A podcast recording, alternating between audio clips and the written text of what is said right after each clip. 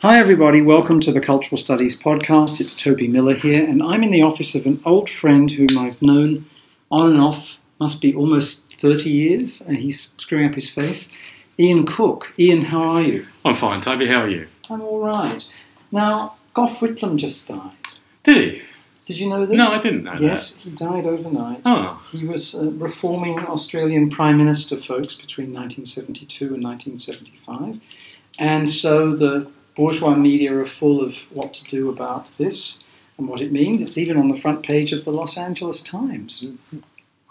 Ian is a political theorist, political thinker, political philosopher, and Australian government specialist. Is that right, Ian? Uh, I guess that's sort of what you might call me, yeah. So I've really sprung this on you because you didn't know the old boy had turned his toes up. But what did Whitlam mean? What does he signify in Australian politics? It's 40 years almost since he left office. Yeah, well, I mean, Whitlam came in at the end of an extended period of Conservative government. So, to some extent, I mean, historically, he represents a moment where a lot of people thought change was going to happen. And so, in terms of an optimistic, sort of progressive generation, he represents a moment that we saw as, you know, toward a better, more progressive, more interesting Australia. Mm. Um, the period was short lived. Uh, he, he, was in office for basically three years. Managed to introduce some significant reforms, including Medicare, uh, the nationalised sort of health system or health support system. So, and um, you know, deregulate. Oh, so, took fees away at universities. So, introduced some really profoundly significant um, pieces of legislation that have continued to have effects. And so, he's remembered in some ways for a legacy. Mm, for a legacy. And when you think about Australian politics more generally, as both an analyst of it and as a theorist, where do you position it? You know, a largely white settler colony uh, in the Asia Pacific, extremely wealthy, but a wealth brokered on imperialism and resources, basically. Mm-hmm. Uh, I mean, yeah, I mean, Australia carries a sort of, uh, I suppose, a history of a particular role in terms of international economy and international, you know, culture, I suppose. And to that extent, there are many of us who are sort of implicated in a sort of broader um, globalization, if not imperialism. Mm. Um, but I don't think that's all of us. I think in some ways there's a sort of division um, between a, an Australian who who, whilst they're not overly sort of critical, have at least a, a relatively positive view about themselves, about Australia's situation and position in the world, and to some extent the region, and others who, are, who in some ways wish we were in Europe.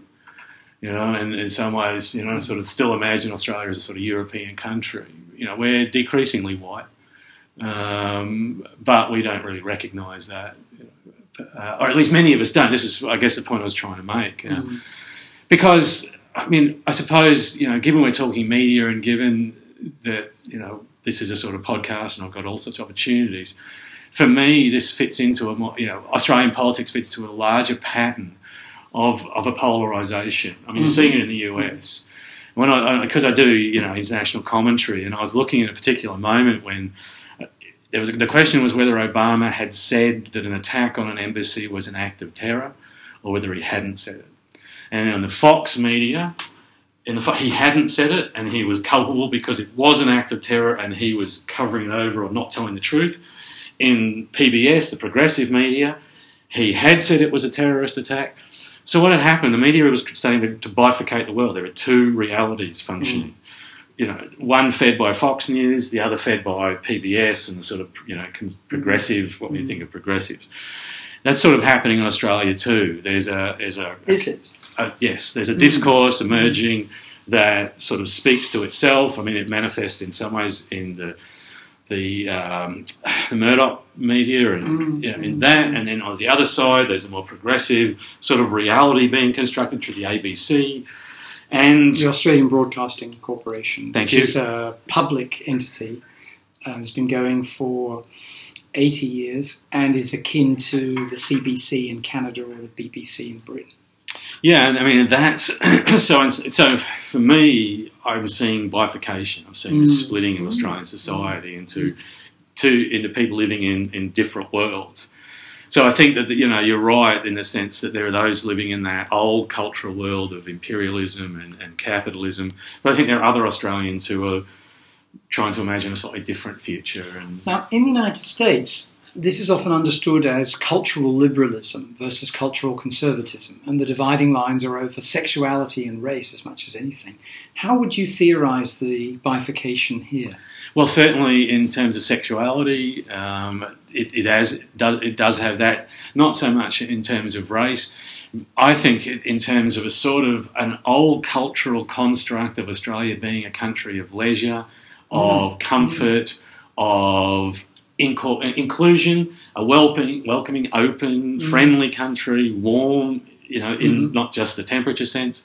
Um, and so, I mean, I think that that for me is the other side of it. Australians who would like to welcome refugees, who would like to incorporate them, who aren't afraid of Muslims. Yeah. You know, and I think, and who, you know, who want to sort of say, well, yeah, they'll be difficult at, at times, but look, you know, we can get on with people because that's who we are. Right. So I see those Australians, you know, as the other side. And is this a debate about national identity? Because that is a very Whitlam thing, isn't it? Whitlam, and I guess John Gorton before him, who was the Liberal Party Prime Minister, Liberal in Australia, meaning like Republican or Conservative in the United States and Britain, uh, not immediately preceding him, but the most important one in the years just prior to him, also interested in putting questions of national identity on the agenda. Are they on the agenda in that sense? What is an Australian in the way that those na- those nationalists wanted, mm. both Gorton and Whitlam? I think it's it's not it's not so central to an agenda in the, se- in the sense we're not having a, a, public conversation about it. What we're having a public conversations about curriculum. We're having public conversations mm. about um, you know whether we're an Asian country or a regional you know, versus the verses are sort of more international. And Tony Abbott going to Indonesia. Tony Abbott is the current prime minister. Yeah. Thank you. Um, going to Indonesia is sort of you know some representation of of, of that. But on the other hand. Um, there is still a central part of the conservative agenda that it's organised around a white Australia, a very European Australia, and and the discourse is always sort of underpinned by that. And they remind us, not by way of saying we need to talk about our identities too much, but we need to talk about these other things around our identities. Mm, And as you describe it, this is becoming a more conflict based society.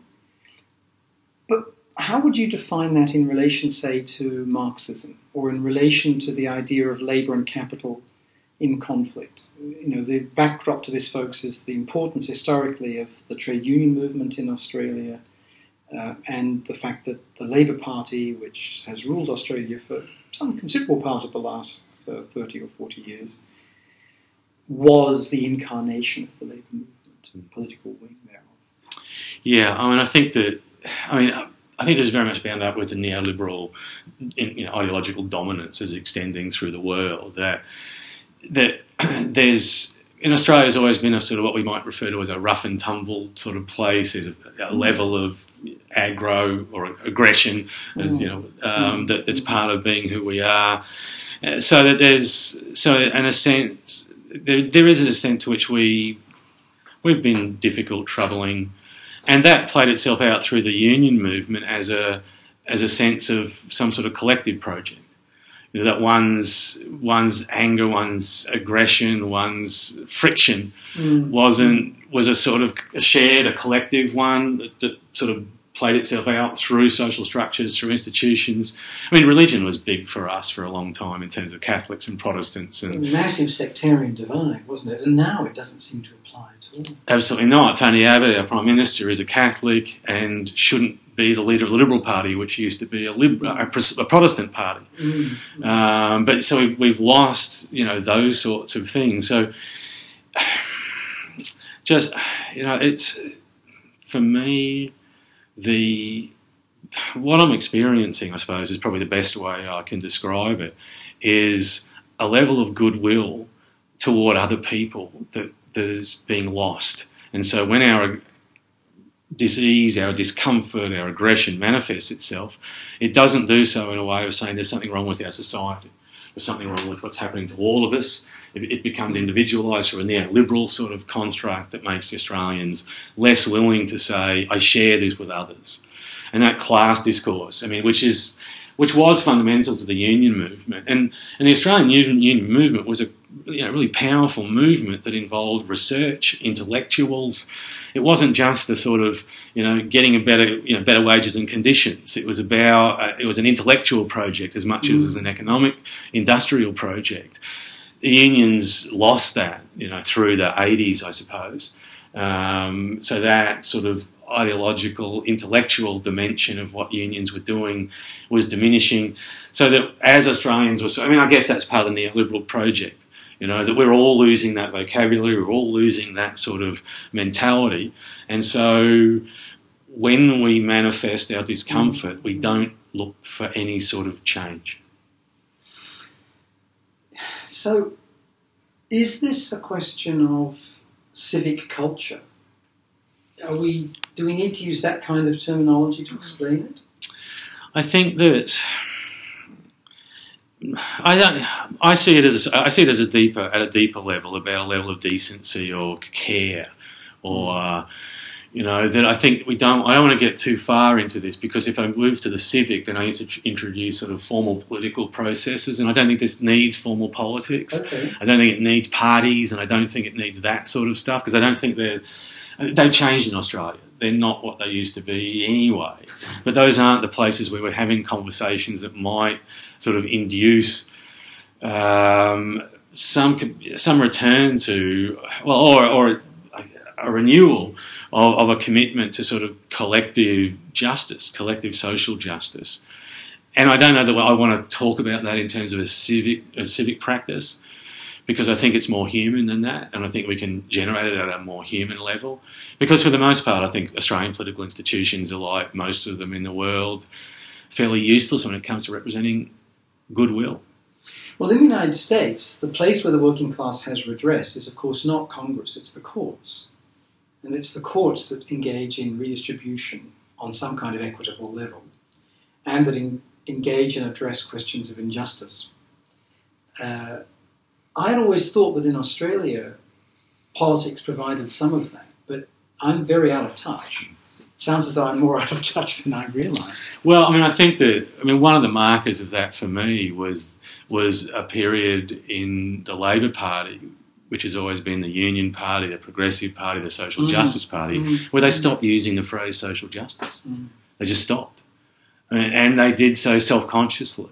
I mean, Mark Latham, who was a leader of the Labor Party at one stage and, you know, was in a, an election, you know, might have been Prime Minister, was pretty much sort of arguing in terms of that sort of neo, those neoliberal constructs of sort of self-resourcing and and this is about aspirational voters yes. and and in fact help me out with this because I'm I've been asked to write something for some magazine about Whitlam dying and I'm already working on it. I worked on it on the bus this morning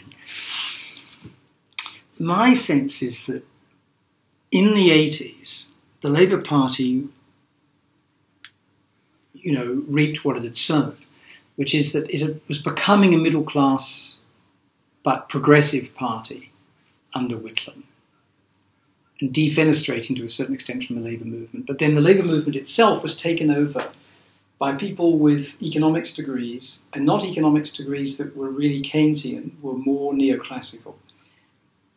And the Labour Party in the 80s managed actually to engage in structural adjustment reforms that would have been very difficult for reactionaries to have done because the Labour movement thought that it could continue with a horizontal union model mixed with a vertical union model. Mm. God knows how they thought this would work. Mm. Mm. And that workers would invest in human capital and would remain competitive with a certain amount of state help. That's my kind of account of what it did. Mm. And so neoliberalism actually infested the labour movement rather than the labour movement being in opposition to it. What would your line be in response to that? Oh, I think that's a. I think that pretty much captures sort of what happened. That, um, as I was saying, I mean, for, for, its a long period, certainly when I knew the Labor Party through the seventies uh, and into the eighties, um, you know that that commitment to principle, to, to ideas, to conversations around ideas was was palpable. But in part because of you know the pragmatism of, of, you know winning elections and having to run a discourse of being a good economic managers, mm-hmm. and you know as part of it, the as you say, I mean there was a big there was a, a con um, through what the Accords, what we call the Accords, where trade unions were led to believe that they were part of corporatist arrangements mm-hmm. that gave them significant power in determining you know social outcomes. Mm-hmm and it turned out that really those corporatist arrangements are just about locking the union movement into accepting mm-hmm. less work, reduced wages, more vulnerability. Yeah. Um, and so the so they were sort of in some ways conned, but they were already, as you were saying, they were already changing themselves. So there was less concern on their parts yeah. that they were participating in that, and a more and, and a greater willingness just to do so.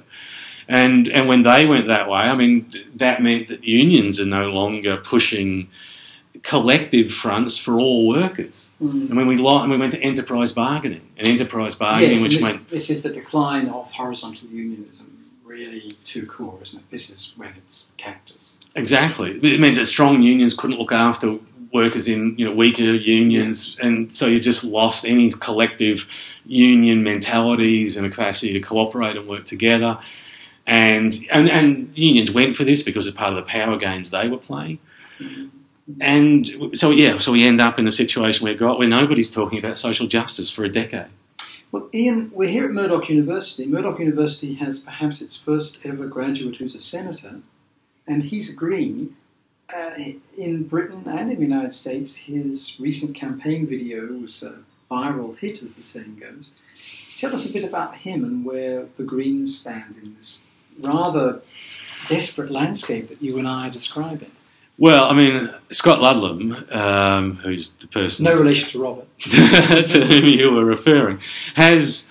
I mean, he's interesting in, I guess, in different ways because of his embrace of social media and his understanding of virality mm. and, and his use of it. Um, that that he was a politician who who quite obviously set something up that he knew would would impact in with or work with social media in the way that it did. Mm which is a new generation of politician. Mm. You know, for me in Australia, Australian politicians have been pretty ordinary in terms of their capacity to understand the new technologies and use them. Mm. So he's doing that, and that's a reflection of his, his connectedness to a younger generation.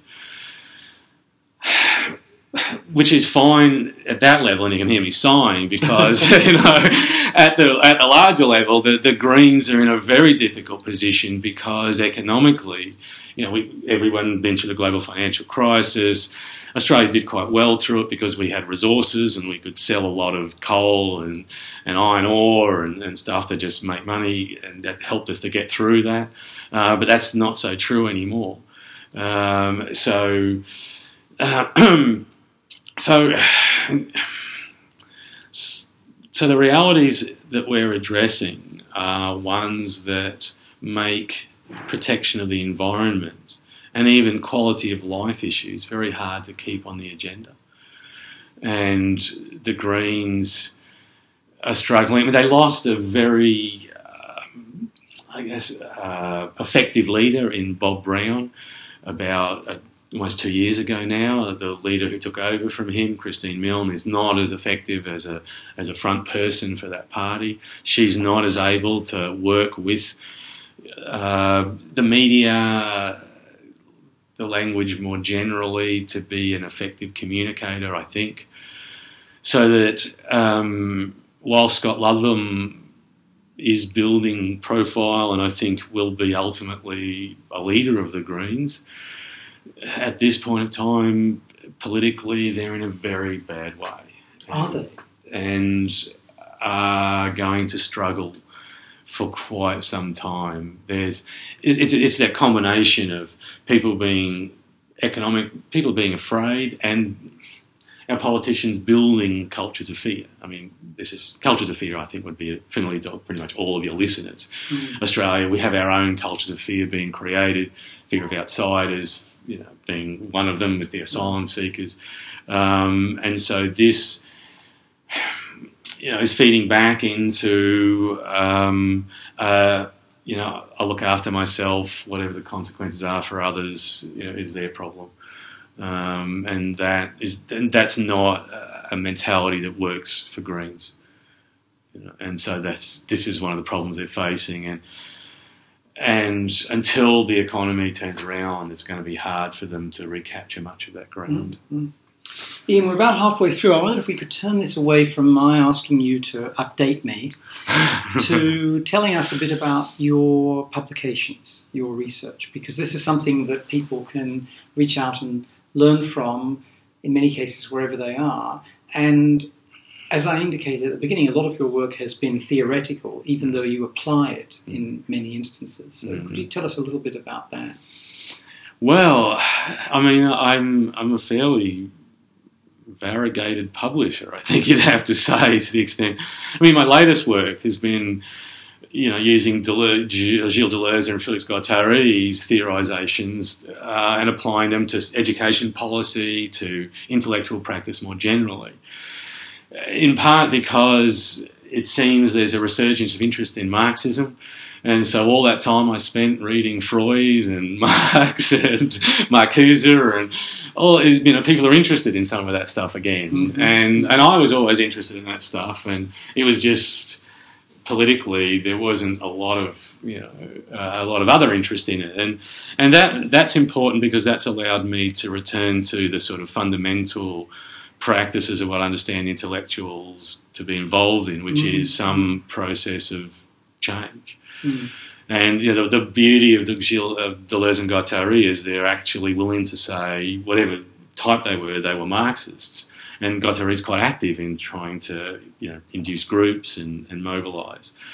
And you know, I just think it's great to sort of have people who are both theoretically sophisticated, I mean, very theoretically sophisticated, but also asking questions around political practice. Mm-hmm. Uh, and you know, and I think that's that's fantastic because some of my earlier work was writing textbooks for you know to try to get young people to think about Australian politics in a different way, to get them to perhaps you know not necessarily engage, but but you know rather than present it as the dull, boring, alienating sort of thing that most textbooks tend to present politics as because they're fairly descriptive and you know I, I, wanted to try and make it engaging and trying to make it mm. because you know it comes back to that, that larger project. I mean if what are we doing?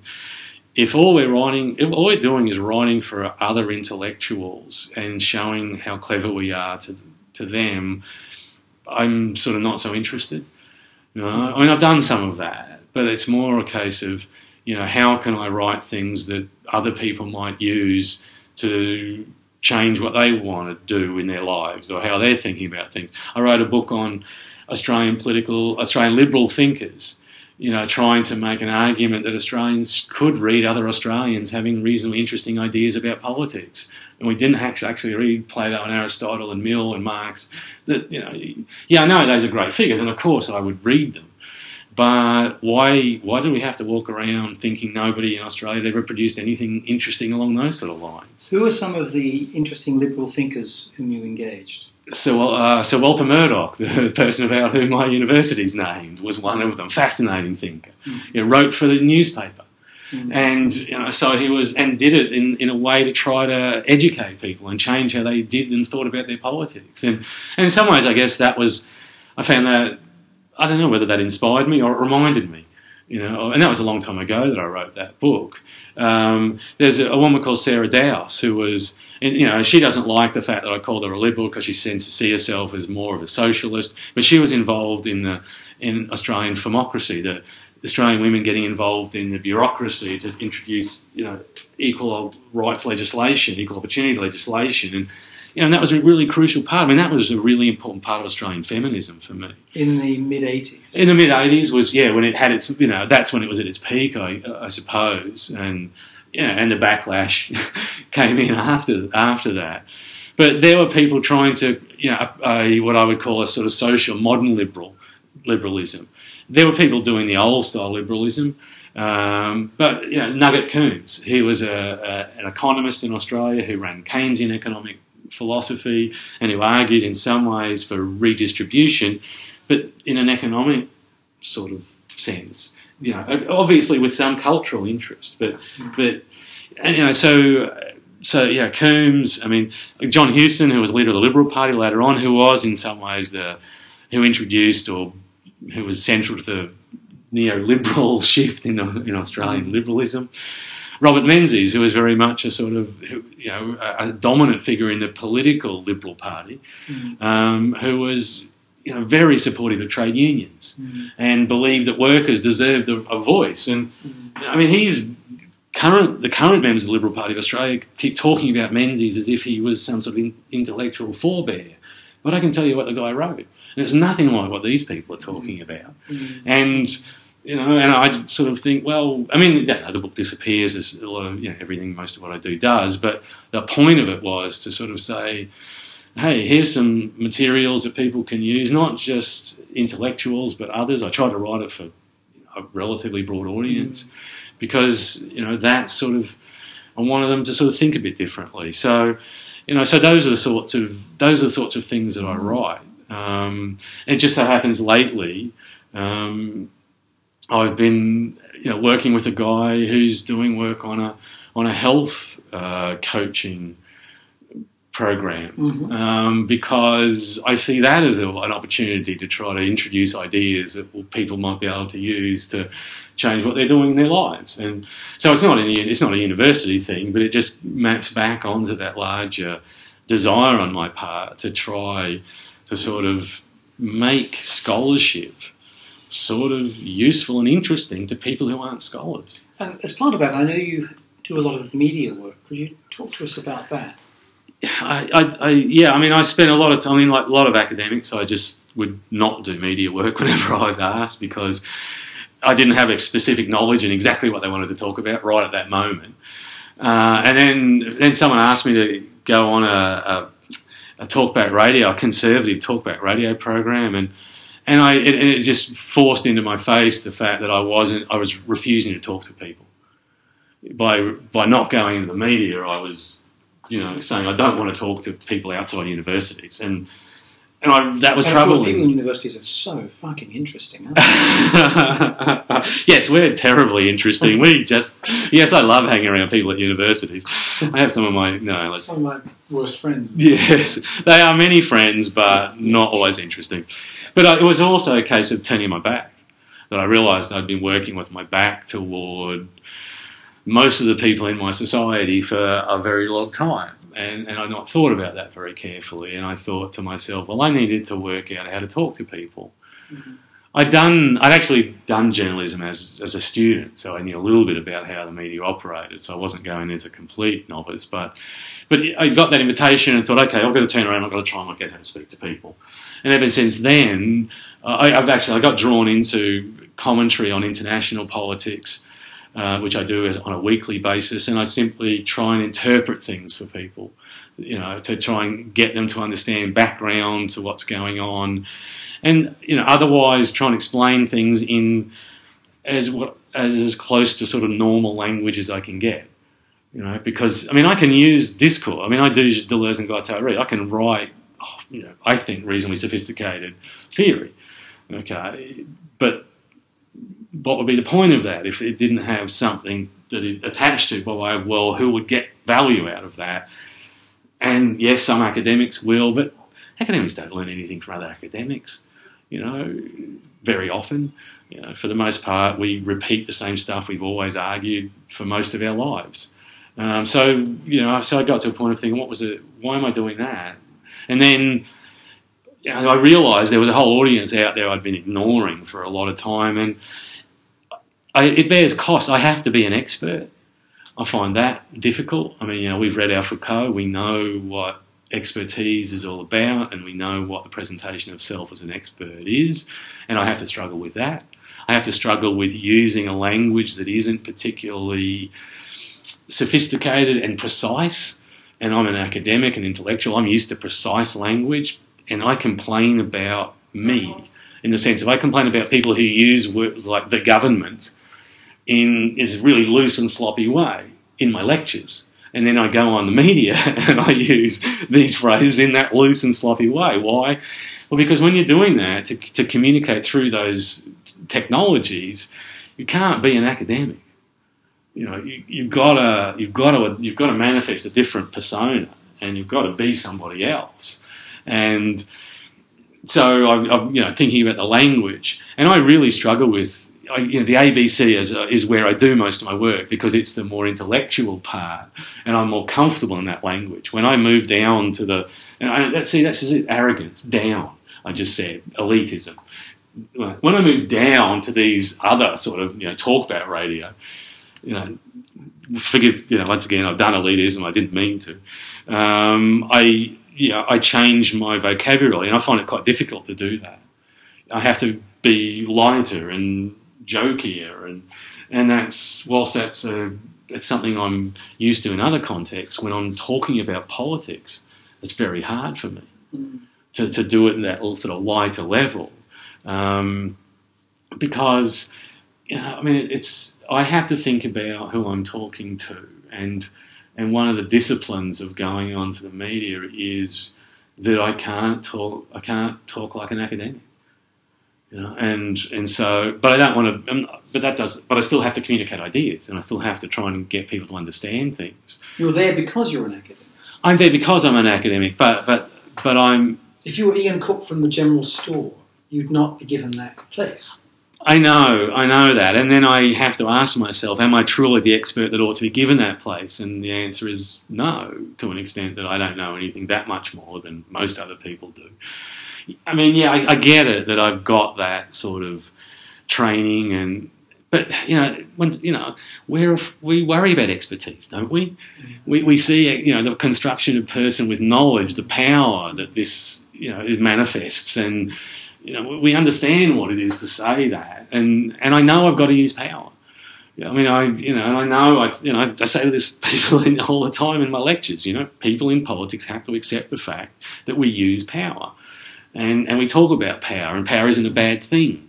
And you know, other people can worry about power and be objecting to it and wish it didn't exist. But in politics, we accept it, we use it, we have to understand it.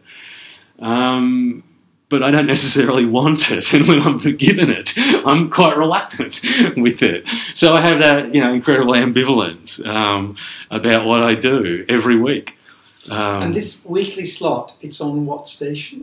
It's it's on a regional uh, ABC regional station. Sometimes it comes through Perth, so sometimes it's all of WA, mm. but it's yeah everywhere outside of Perth. So all of Western Australia, all, which yep. is twice the size of Texas, and has what two million people in total living in it. Something like that, yeah. yeah. So and that's really and what's been really neat about that is that I've had to think about talking to people in a region, mm. and I'm a city person. Mm. You know, always been a city person. You know, I take me out and put me into trees, and I sort of wonder, you know, what Where's I'm going to do. exactly. yes, Where's the concrete, right. and where is the man with the leather mask wielding some kind of really, really dangerous and incendiary device, waiting to come and get me? Here That's it. Yeah. Evil, rural, non-idle. Yes, that's right. Completely comfortable. Very comfortable with your natural environment. Yes. So, and yeah, and but from them, I, I, understand because in part I used to do Western Australian politics as well on a Monday. I do Western Australian politics on a Monday and international politics on a Wednesday. So I talk, a, and I'd go through the media you know, I'd go through looking at stories that people in regional Australia, Western Australia, might be interested in, and mm. so I and that made me think about living outside a city and the sorts of needs you have, and the lack of services, and and the reality that you exist in, and mm. and that you know, and then I realised yet another people who you know, who you know, yeah, of course you'd think about, but you'd never really thought of yourself talking to. And it was when I had to think of myself talking to them that I really thought about them in a you know deep sense, mm. and so I have understanding you know, that I would not otherwise have got from doing this, and so I, you know, and for me, it's been this incredible opportunity to develop these skills that mean that I feel like I can get in front of something and explain an idea that might be relatively complicated, but I can explain it in such a way that people will sort of find it reasonably interesting and sort of entertaining mm. a little bit because it's you know I mean it's about it's product. Mm. I'm part of the production of product. I'm in a media, you know, business, and I know it's. I know this is public media, Mm. but we still got to think product. And I, and I've known journalists and, and lived with journalists and lived with radio people long enough to know how committed they are to their product, and how, you know, and how, and you are too. I mean, the podcast, the the sort of quality of the sound, the sort of what you're producing is important, and and that's helped me to sort of work with people to to understand that we together have to produce something that that people will want. And and that's and that's difficult because you know we talk about the commercial media and how it affects what you do, and it does. And I have to change what I do, and you know, so I have to actually experience all the problems and all of the conflicts and the ambivalences that I would otherwise have just theorised. You know, and I do it on a sort of weekly, you know, on a weekly basis. Uh, and then occasionally they drag me onto television, and I have to confront all the things that speaking through that medium. I mean, I'm not very good at it. it it's it's a very I find that a difficult medium, but you know, but it keeps returning me to this speaking outwardly thing, um, and that's become sort of I guess a central motif for for me over the last sort of five you know to ten years, you know, and and thinking about speaking outwardly and. and which I, I, guess I suppose I have to sort of say that means not to academics. When I say outwardly, it means you know to people who aren't academics. Um, not to ever lose. I, I, love the conversations in universities. It's this is sort of difficult for me because you know, it's, oh, so you don't really want to be in university? Well, yeah, I do, because there are some people here who are still really interesting and have really good ideas, and who aren't in a career so much, you know. And so they're so I, you know, I love them. They're fantastic. I need them. So I need that connectedness too. So so it's a funny little world that I live in. But that sort of you know, there's there's some of its dimensions. Could you give us an example just to finish up in terms of Deleuze and Guattari, for example, for instance, and articulating their work to an issue that you address on the radio? It, it, can be anyone you want. It might be international relations, it might be Western Australian regional politics, it could be economic development, it might be political parties. Where's an instance that you could give us where your familiarity and utilization of their work has enabled you to speak to the public about a particular topic in a special way? I think that um, probably the how it's helped me the, the, I'm struggling against the most obvious stuff with them because their work was picked up by you know the Israeli army and actually used as part of the way they theorised the conduct of war, and they and they picked up work of it was it was Thousand Plateaus, and they were able to sort of use that. I mean, that's the that's the easiest way because they already they've already done the work in, in a sense for me, um, versus the what's important in the context of, of, for me anyway, in Deleuze and Guattari's work is the is the centrality of, of fluidity and the ways in which the sorts of structures shape and you know deform and reshape and and and the, and the process of reconstituting is ongoing. And it's been interesting in talking about the reformation of the space through Syria, uh, Iraq, the IS and and the fluidity of of, of identity, of movement, of the reconstitutive and the, what, what Deleuze and Guattari would call deterritorialization and reterritorializations oh. that are that are at work in here. Now, I obviously am not going to use that sort of language, but part because of what it's reached for your dial time if you do. Exactly, exactly. But not here on the podcast, Professor Cook. no, I hope not. Anyway, otherwise, you know, I've just lost your audience for you.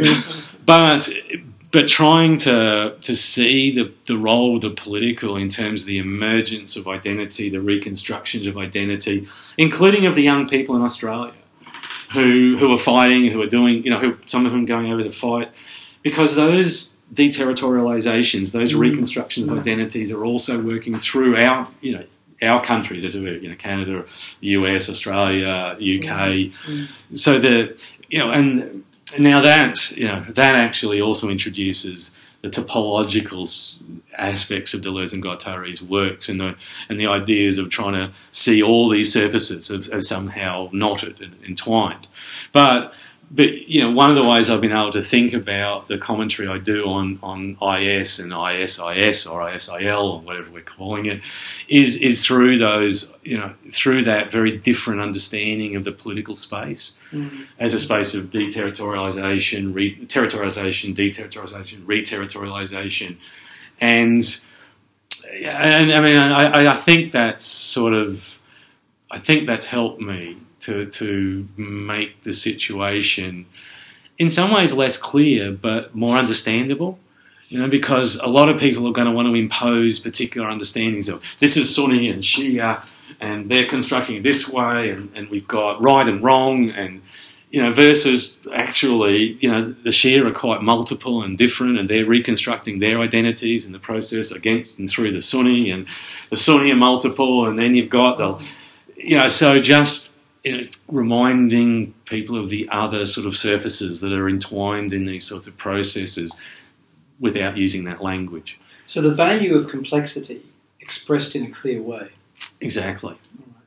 Well, Ian, thank you very much for giving up your time today, and you've updated me, as I said, on my understanding of Australian politics. But I think you've given everybody an exemplary understanding of what being a public intellectual can be. Thank you very much, Toby. Okay, so.